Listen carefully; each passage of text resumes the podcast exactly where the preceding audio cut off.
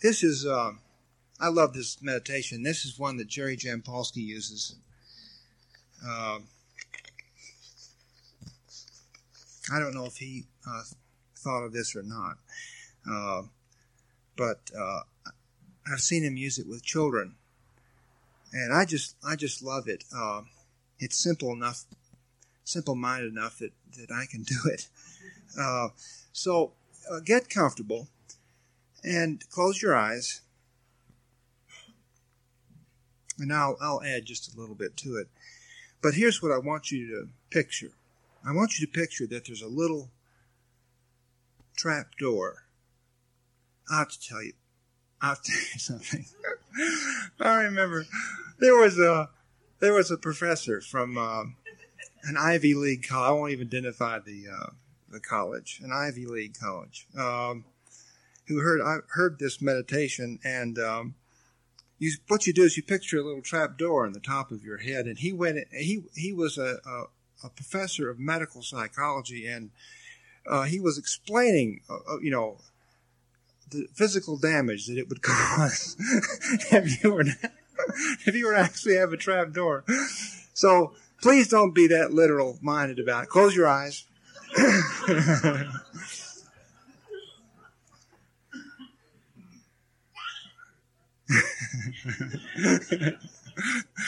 So I want you to picture a little trap door at the top of your head. And I want you to picture little teeny trap doors at the end of each of your toes.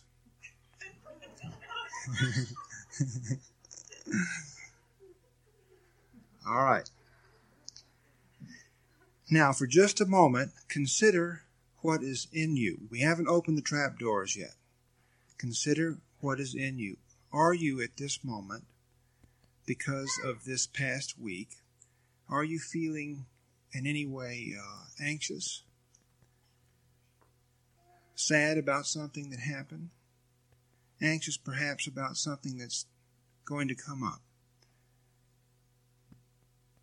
Do you feel any kind of a weight, a burden? Do you feel any sort of jealousy or anger? For just a moment, look very honestly at what you have been carrying around for the last week. See it within you, and if you are able to, picture it in some way. Perhaps as shadows, perhaps as a particular color.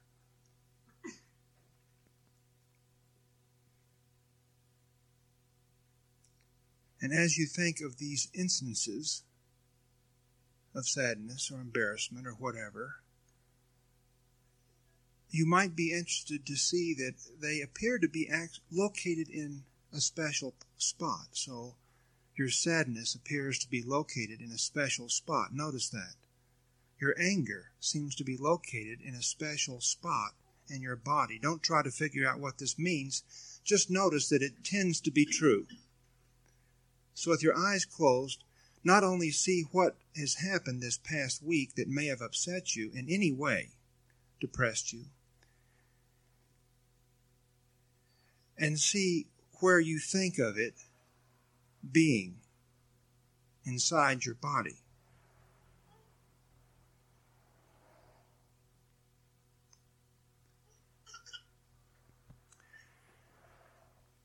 And now, open the little trap doors. So there's a little trap door at the very top of your head. Open that up and open the little trap doors at the ends of your toes, and picture the light of God pouring into the trapdoor at the top of your head. Beautiful, beautiful, beautiful light. So familiar, so pure, so brilliant, and yet so familiar somehow. It feels almost like home. This magnificent, all-including, all-forgiving light. And it is pouring into you. And then picture coming out of the little trap doors at the ends of your toes all this stuff.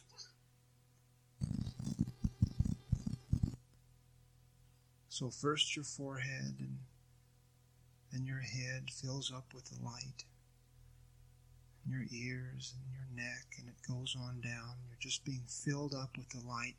And as the light comes in, it's pushing out all this stuff.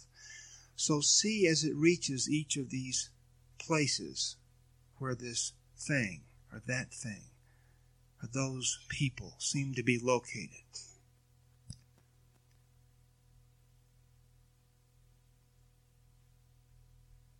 And notice how gently and how absolutely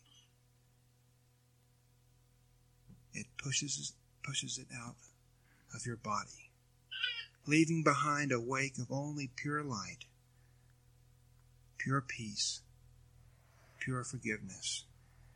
And as this happens, notice that you actually can feel yourself relaxing from the tip of your head down, as all this garbage, all this nonsense, all this insanity, all this rushing about, all this drama is pushed out, and you are filled and filled and filled with light.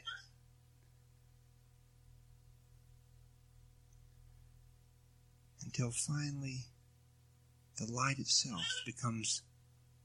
starts coming out of the tip of your toes. Purer and purer, more and more brilliant.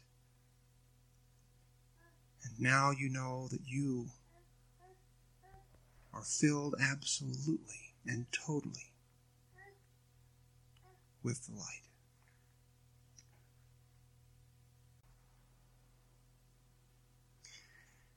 And now if you would like, just sit there and be the light for just a second or two. But you are the light, and should you wish to go any place and heal anyone, encompass any building, light up any corner of this troubled world, then of course you can do that, and notice how easily you can do it. But notice also that simply by sitting there and being the light, you bless the world, that your light radiates and circles the world just by being yourself, just by being light.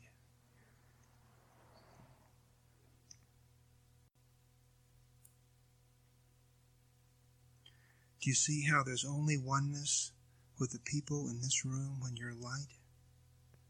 There's only stillness and oneness.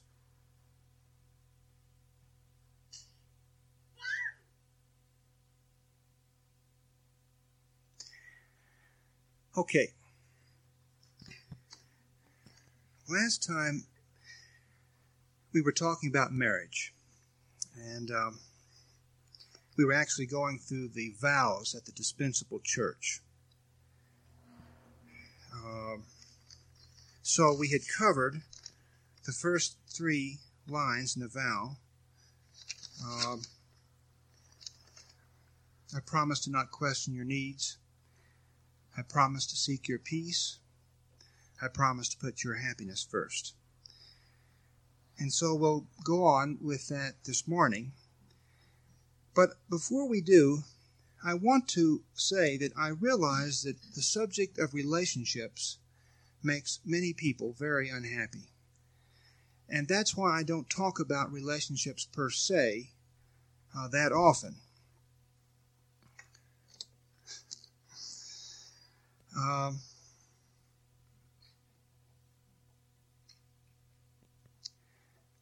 The reason that anything makes us unhappy is that we take it out of context and think that somehow we are being asked to do something different in this part of life than we are in the other parts of life.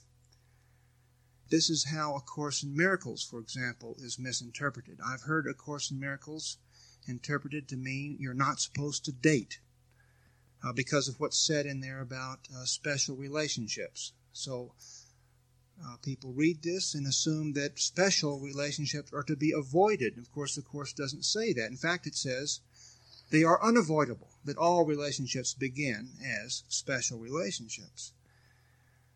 I've seen people read the Course and assume that they're not supposed to work. Possibly it's the line, I need do nothing.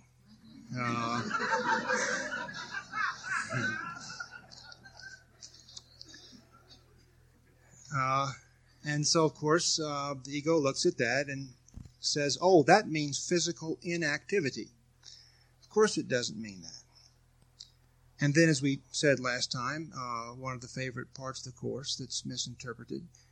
The way you know that something's misinterpreted in the Course is the same way that you know it's misinterpreted in your own life, and that is you have to take everything else in the Course and turn it upside down in order to sustain this particular interpretation. So it looks as if what's being said in this one place in the Course is different than what's being said everywhere else.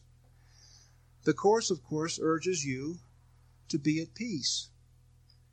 It says peace should be your only aim, your only goal, the only thing you seek, the only thing that you wish from any activity.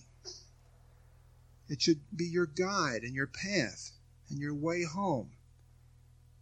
And yet, if you take, for example, the passage, if your brother makes an outrageous demand, do it, and interpret that as meaning grant any verbal request made of you by another ego.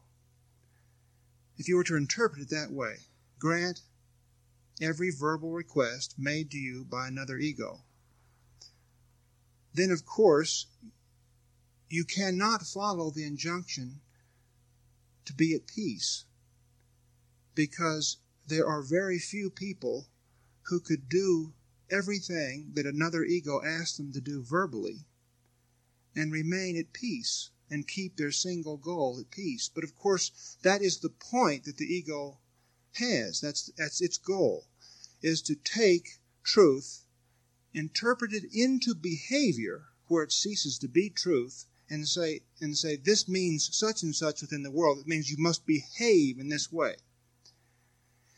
And as soon as you make a rigid behavioral rule, you, of course, will lose your peace, because you will be conflicted about it.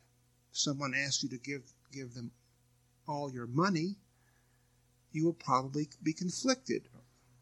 Or if they ask you to drink when you don't feel you should drink, and how many times? There are a number of people here who are in the AA program. How many times were you asked to drink after you decided not to, in one way or the other? Could you have remained at peace by granting that verbal demand? Of course not. And so that is obviously not what is meant by that section in the Course. And another example is all the statements that are made about special relationships in the Course. The ego reads those passages and thinks that something different is being said, that something different is being called upon within you. And, of course, that's not true. So, as I have said before, you could take out every passage on special relationships and holy relationships in A Course in Miracles and read the rest of it, and if you took it into your heart, you would automatically know everything to do regarding special and holy relationships, because it is all the same. It is simply showing you how it applies. And this is what makes us unhappy, is that we think something different is being asked of us, and this is why so many people are sad about the subject of relationships. They aren't so sad if you simply speak or write about how to be happy, but it's the same thing. The rules are identical. No change is being asked for. Only the application differs. And so the next line that we come to in the vows of the dispensable church is, and this is, of course, taken from the St. Francis prayer, "It is in giving that I receive." Now, most people read that, "It is from giving that I receive." And so what we do is, we do, in fact, give our gifts of patience, thoughtfulness, but we take a quick look to see if it's being properly received. Notice this. Whenever you do something kind, your ego will step in and say, they owe you something, an acknowledgement, gratitude, thanks. And so there you've fixed your cotelette de volaille. What's cotelette de volaille? Chicken Kiev. It's another, but all the true dispensapalians here wouldn't be so unsophisticated as to call it Chicken Kiev. Now, Dave and I call it Circle K Chicken. That's all right. You can call it that. But you've beat the little white meat made into this little round ball, and you filled it with the warm butter and herbs, and you've set it before him. And he's reading the paper, the evening paper, do you see, and reaches out, sticks his little finger through it, and all the warm butter runs out, and he says, "What's this, dear?" And you're offended. You've worked all day beating the white meat out, make it into this little perfectly sealed ball to put your butter and herbs in. I realize I do use a lot of food analogies here. But I want you to know, I hold myself to 5 Snickers. It's absolute cutoff time, No, let me say a word about this now. Now, I joke about white sugar, but as I have mentioned before, everything must be done in peace. And most people cannot deprive themselves entirely of sugar and not feel a sense of sacrifice.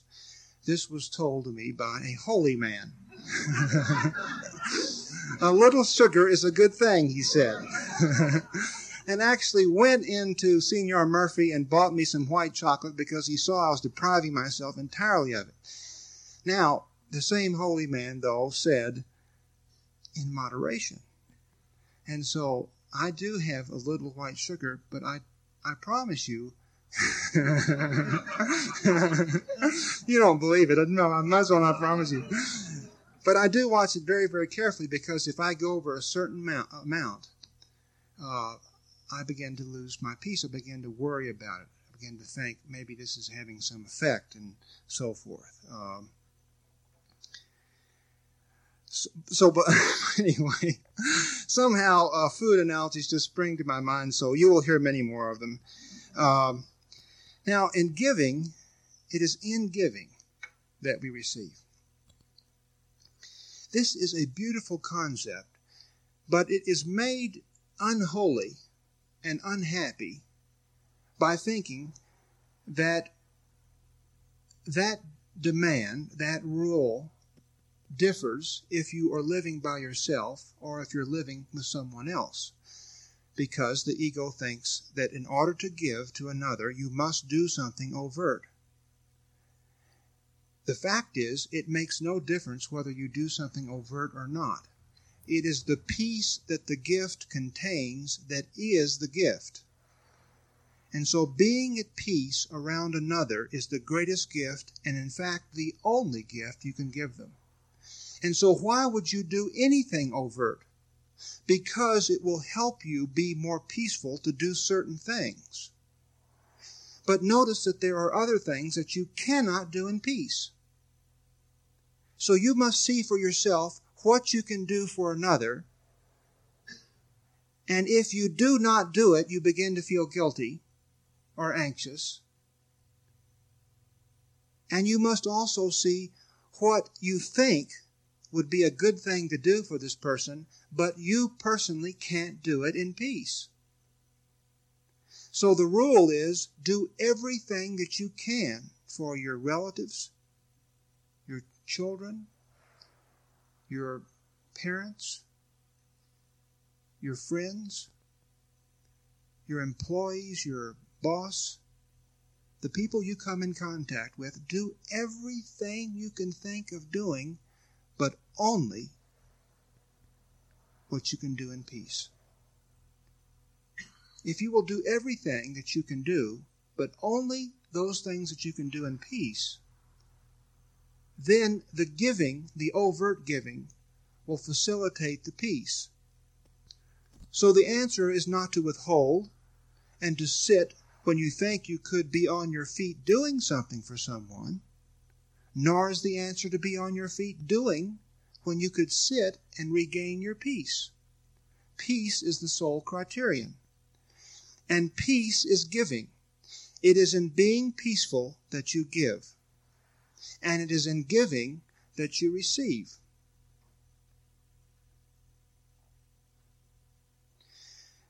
When I first started writing, I was in graduate school, and I asked Gail if she would support me while I tried to write. Now, I was a good old boy from Texas, and Gail was a redneck mama, and this was not done. Your wife did not support you back in those days in Texas. And so, as I wrote during the day, I would make notes of everything that I did, how much time I spent writing, whether I took the garbage out, did I clean the sink, did I flush the toilet properly, and whatever it was. And when she would come home, I would run to the door in absolute guilt and read her everything that I had done. This is that reciprocity. And that is, of course, just the other side of the coin. That is thinking that we must do something when we receive. And so we think we must do something in order to give, and we must do something in order to receive. What must you do in order to receive someone else's gift? The same thing you must do in order to give a gift. Be at peace. For if you receive the guilt anxiously or guiltily, or immediately rush to think how you can repay it, then you are not receiving the gift, and the person will feel slighted, at least on some deep level, because they realize all they have done is make you scared. So receive your gift in peace, and give your gift in peace, and be at peace if there's no one around. It's all the same. Everything is the same. Because there's only God. God is all that exists, and God is peace. And you are either in God or you're in a dream.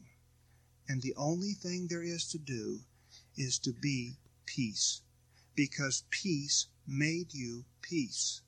And when you are peace, you are yourself. You're a healer. You're a friend. You are instinctively loyal. You're a good parent. Your house is blessed. Your car is taken care of. Your body is maintained. All without thinking. All the little suggestions and all the little rules that we make here Sunday after Sunday can be completely forgotten when you're at peace. These suggestions are made only because there are typical situations in which people lose their peace. But when you are at peace, you are doing everything there is to do, whether you're living with someone or not.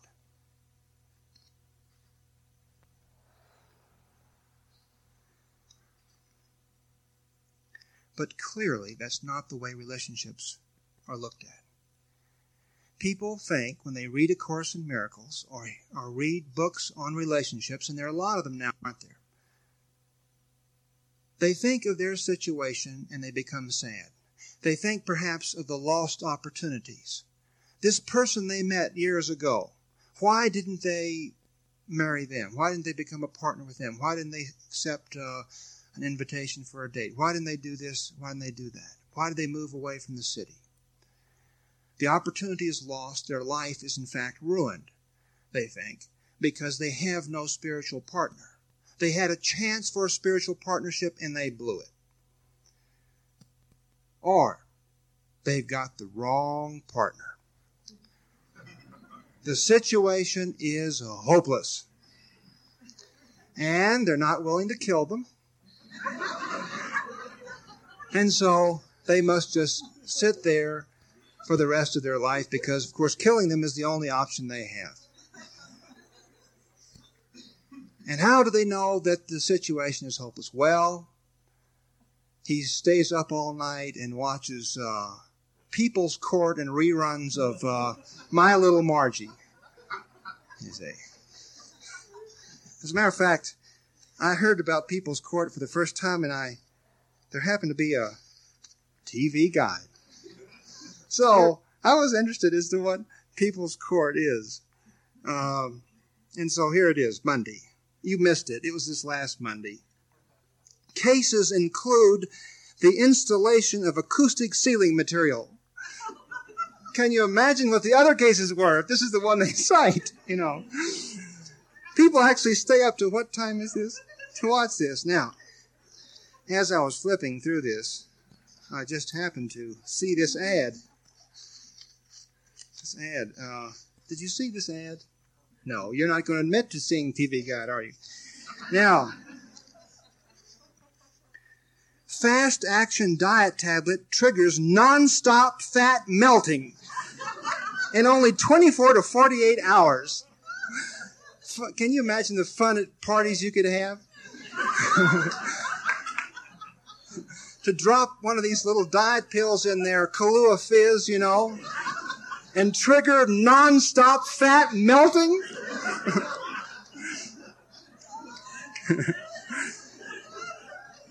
And they actually, it says here, Pam Stafford and overweight people all over the country are finally achieving freedom from fat. The F's are capitalized. And then they actually have a picture of Pam Stafford, who, along with losing 135 pounds or something, also went from blonde to brunette. It's very interesting. All right.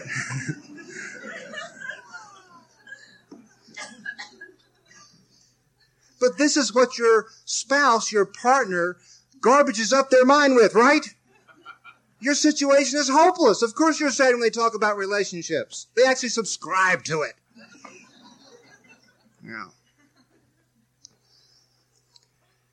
Or, it's sad because Hugh, on a Sunday, tells you about how you should look at the ego needs of your partner, your friend, and meet their needs, not the needs that they tell you, but the needs that you see and that are obvious, the things that make them more peaceful.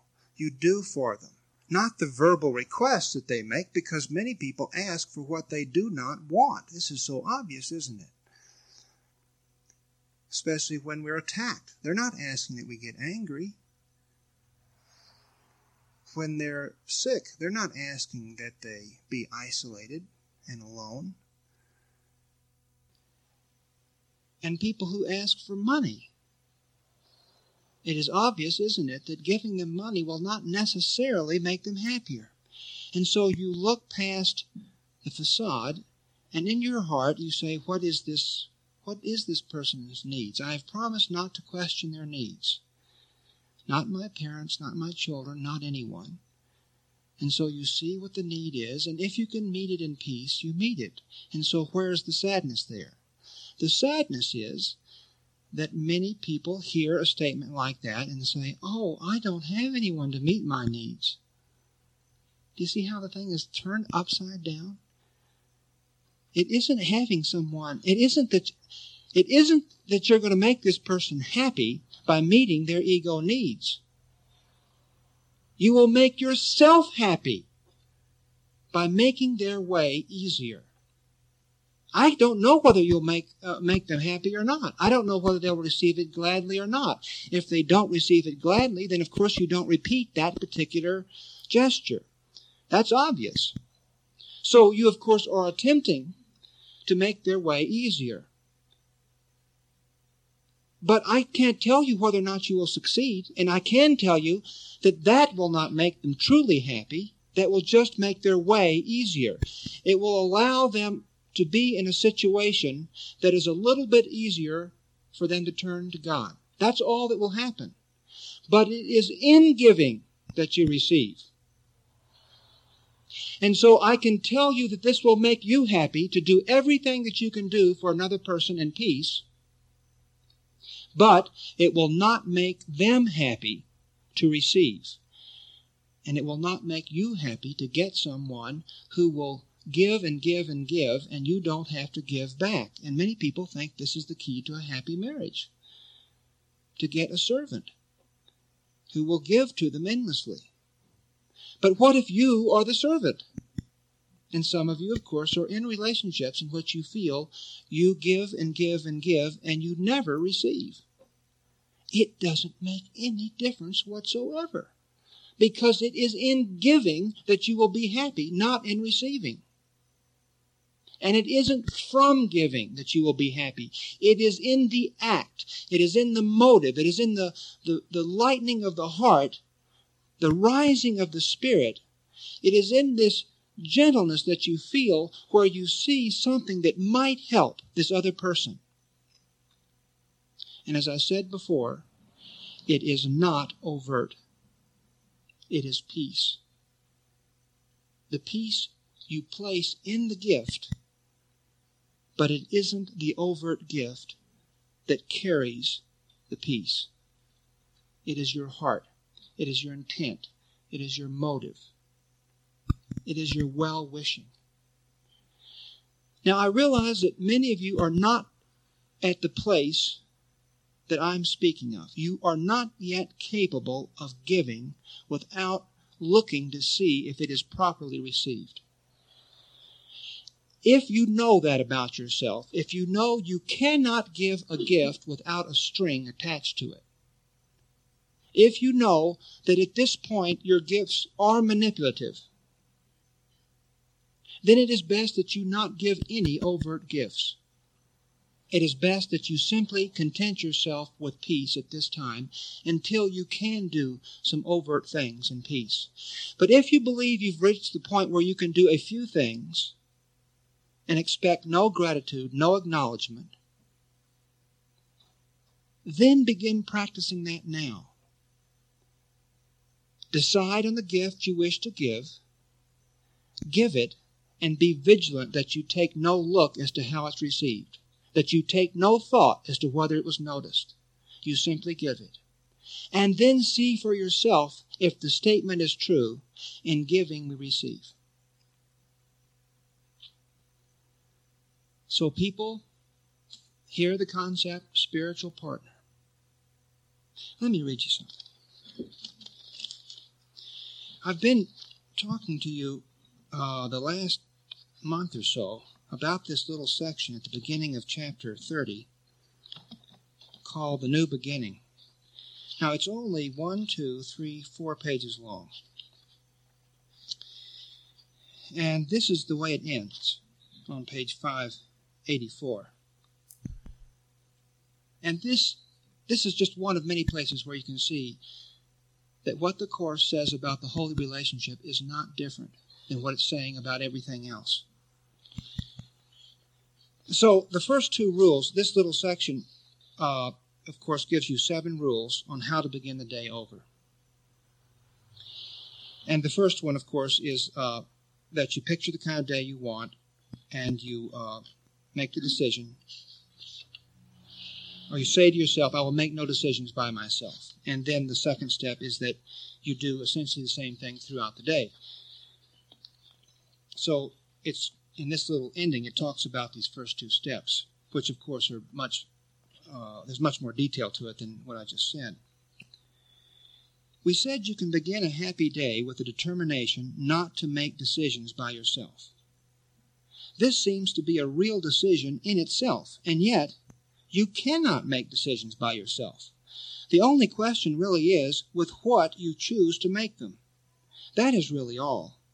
The first rule, then, is not coercion, but a simple statement of a simple fact. You will not make decisions by yourself, whatever you decide. For they are made with idols or with God, and you ask help of Antichrist or Christ, and which you choose will join with you and tell you what to do. Now, the term Antichrist in A Course in Miracles is not used as a separate but equal power opposed to God. It is simply used as a shadow, as the word shadow might be contrasted to the word light. So, in choosing Christ, you choose yourself. In choosing the Antichrist, you simply choose your ego, or the belief that you are something separate and apart from everything that lives. Your day is not at random. It is set by what you choose to live it with, and how the friend whose counsel you have sought perceives your happiness. There's the word friend. That makes people sad. The word friend makes people sad. They don't have any friends, they don't think. But look how it's being used. You always ask advice before you can decide on anything. Let this be understood, and you can see there cannot be coercion here, nor grounds for opposition that you may be free. There is no freedom from what must occur, and if you think there is, you must be wrong. The second rule as well is but a fact, for you and your advisor must agree on what you want before it can occur. There is another word that makes people unhappy, advisor. I have no spiritual advisor. I cannot hear the voice of the friend who watches over me. You see what the ego has done with that? Because I can't hear a voice, you say, or someone says, they have no friend who watches over them. Unless it is translated into behavior, the ego thinks it is not real. And so the ego thinks there is no peace unless there's not physical fighting between, if there's no physical fighting between nations, then the ego thinks maybe the word peace has become real. And of course, it has nothing to do with that. Of course you have someone who watches over you. It makes no difference whether you hear words or not. And of course you have a friend. It makes no difference whether you have someone to go to lunch with or whether the other people go to lunch without you at the office. You have one friend. You have a best and only friend. There is only one friend. There is only one God. There is only one reality. There is only one self.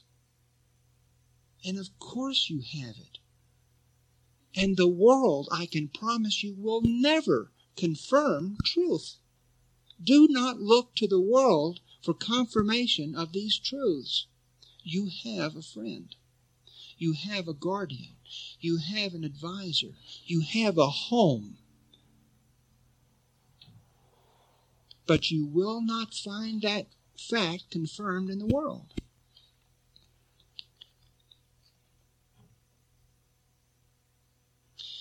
The second rule as well is but a fact, for you and your advisor must agree on what you want before it can occur. It is but this agreement that permits all things to happen. Nothing can be caused without some form of union, be it a dream of judgment or the voice for God. And so, we do turn for advice before we make a decision. And you make 1,000,000 decisions a day. You're making one decision after another, after another, after another as you go through the day. Most of them, of course, are unconscious. They become more and more conscious as you go along. As you become more aware, you become more aware of the decisions you are making. And you will become more aware that you literally turn to either your ego or to yourself to advise you as to what to do. You do not make a decision by yourself, but it feels like it's by yourself if you turn to the ego. And so it's that feeling of anxiety and incomplete information and what will the consequences be and what are the ramifications and look at all the mistakes I've made before. It is that feeling that causes the terror, because you think you are turning to yourself alone to make this decision. And that's why the least decision causes anxiety. Notice that you cannot even open the refrigerator door without being anxious. Or move a chair. Or bring in cut flowers.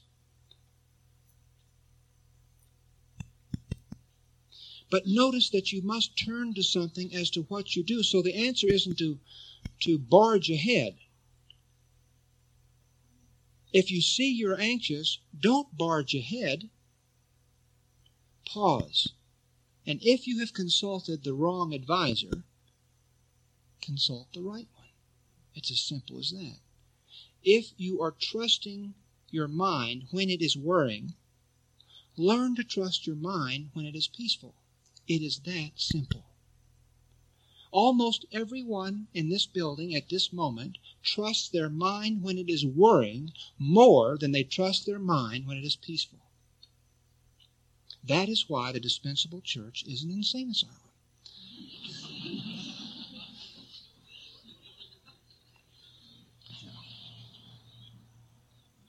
Decisions cause results because they are not made in isolation. They are made by you and your advisor, for yourself and for the world as well. The day you want, you offer to the world, for it will be what you have asked for, and will reinforce the rule of your advisor in the world. Whose kingdom is the world for you today? What kind of day will you decide to have?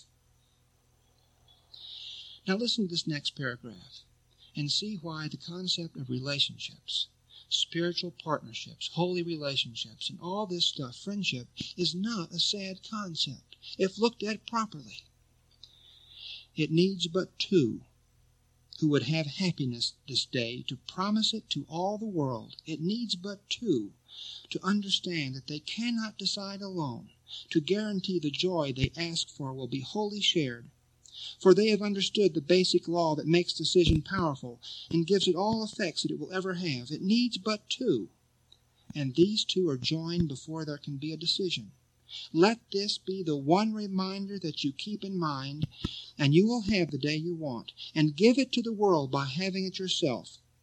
Your judgment has been lifted from the world by your decision for a happy day, and as you have received, so must you give. And so it is only seeing your friend in your roommate or your child or your friend or your spouse that allows you to make a decision with the proper counselor. And so it makes no difference whether there is a body present or not, because we think that somehow we must get a body. We don't have a body, and we've got to find one before it's too late. Got to find a body. I don't have a spiritual partner. The day the vacancy sign in heaven went out. That's a good song. I tell John's not here. John Hunter's not here. But I think that'd be a good song. Good country western song. The day the vacancy sign in heaven. It is never too late.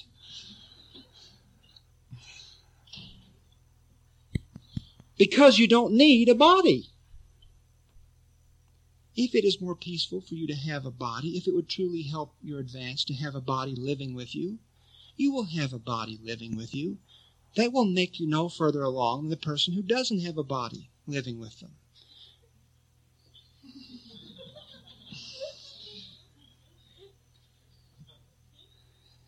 And it will not help you to trade in your body, the body that's living with you, for another body. You see, what we think is that everything will remain the same. All factors remain the same. If all factors will remain the same, I could use a new spouse. But all factors will not remain the same. They don't remain the same in the world. When you trade in your present partner for another partner, or your present maid for another maid, or your present employee for another employee, you will simply get a different set of ego problems. You may not get the ones that you're trying to avoid with this person, but you'll get a batch of new ones that this person doesn't have. Does that mean you shouldn't fire this person and hire someone else? Of course it doesn't mean that. It just means that within the world, one illusion is the same as another. That implies no behavior. You must do what will help you be more peaceful, even in the world, because you don't believe that one illusion is the same as another. But it is. And on ego level, you accomplish nothing by endlessly switching people. Does that mean you shouldn't switch people? It certainly does not, because it may be more helpful for you to live by yourself or not to continue trying to walk home with this particular ego. But never desert another person. If you can see the distinction there, this will lift a great sadness from your life. You think that to fire someone, or to stop going out to lunch with an individual, or to get a divorce, or to not date so-and-so, or to not visit your parents on Christmas, or to not give your grown child money, or something like that, you think that in order to do that, to take that step, you must withdraw your heart from this person. And just the opposite is called for. If you need to cut back physically, you need to step up mentally. If you think that there is the least possibility that you might interpret what you're doing as a withdrawing of a blessing, then you must step up your mental blessing of this person.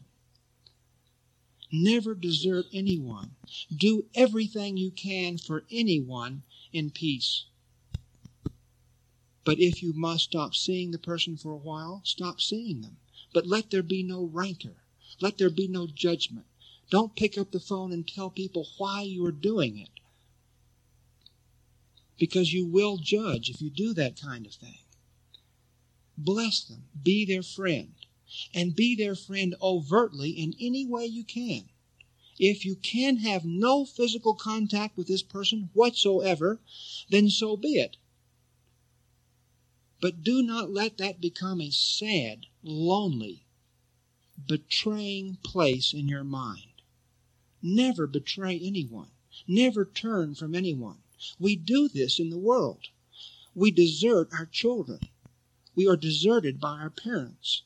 People get mad at each other and do the silliest things. How many times have you been deserted in your life? How many times were you turned from? How many times did your friends not stay with you? Your parents didn't remain parents.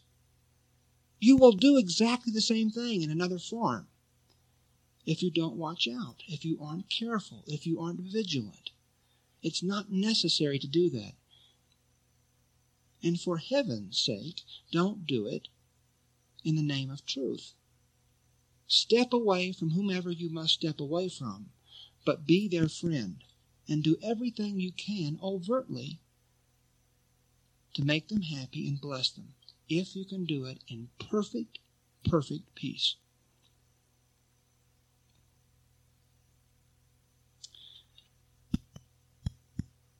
Or they're on the spiritual path, but they're on the wrong spiritual path. That's another one. That's still another one as to why it must be unhappy, why the whole thing must be a tragedy. Do you really think that it's reasonable for your partner or your friend or your parents or your grown child to believe that a little old Jewish woman in New York City had a book dictated to her from Jesus? That's not reasonable. Why would you expect them to believe such a cock and bull story?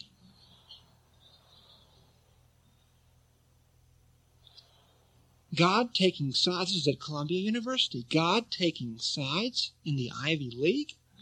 Everybody knows that God loves Yale. Columbia University?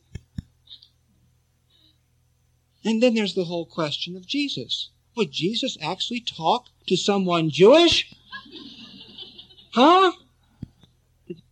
at Columbia University, hearing voices in the night. And so it doesn't matter whether anybody believes anything. There's a book for everyone. There is a philosophy for everyone. There's a teaching for everyone. There's a path for everyone. There is no right path. There is no superior path. The Course in Miracles is not superior. It is as close to perfect as you can get, but there are many, many teachings in this world that are as close to perfect as you can get in the world. Many of them. And there are many that are not perfect, but they are perfect for that person at that time. In my family, I have had my brothers and sisters turn to almost every sort of cult and brainwashing kind of group that you can think of. I'm not going to name them because this, of course, is going to offend people. But I could give you a list of almost every religious nut group that people agree on is a nut group, and I would have had at least one brother or sister or cousin or something that has been a member of it. Let me tell you that it is clear to me that those so-called nut groups took those people 1 or 2 or 3 or 4 or 5 steps forward. There was something in it that did help them advance.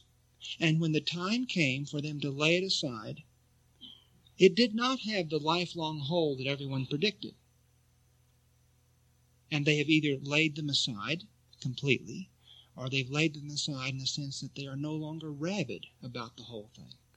They're moderate and gentle.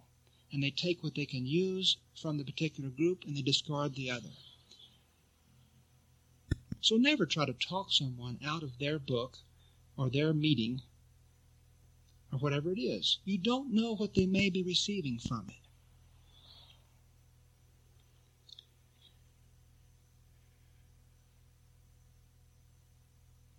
The next line is, and it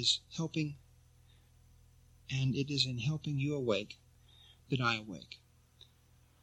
Now, we're getting very close to the end of our time, and I don't have enough time to go into this in the detail that I wanted to. It is in helping you awake that I awake. So I'll just say a few things on that subject, and then maybe we'll continue this again next Sunday, and we'll finish the vows.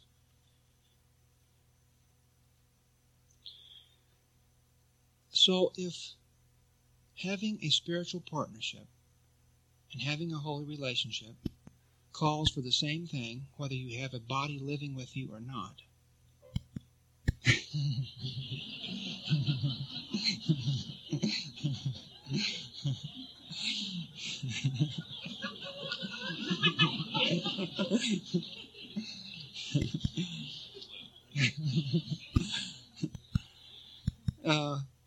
Then another way of saying what it calls for, to awaken or to help someone else awake, which must be the same thing, is that all you need to do is to be happy.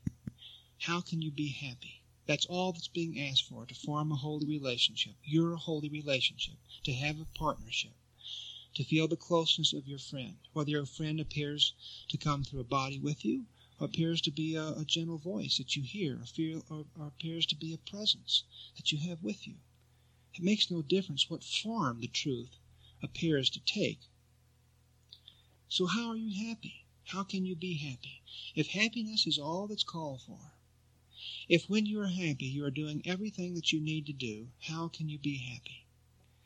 Well, there are so many ways of stating this, but one way that we've stated before, and it's very easy for most people to understand, is you simply do each thing that you have to do in peace.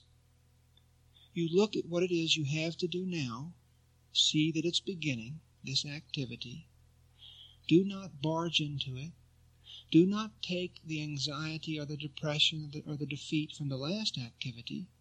Do not bring the future into it by rushing to some hour on the clock, but forgetting who you are in the world, forgetting what you have done in the world, forgetting what you think is going to be called upon, what you will be called upon to do in the world in the future. You walk into this activity totally unencumbered. This is how to be at peace. You take each activity, whether it's driving home or eating a meal or carrying in the groceries for someone or washing out the sink or whatever it is, you take that activity and you look at it and you enter it unencumbered with no past. This is enlightenment. This is awakening.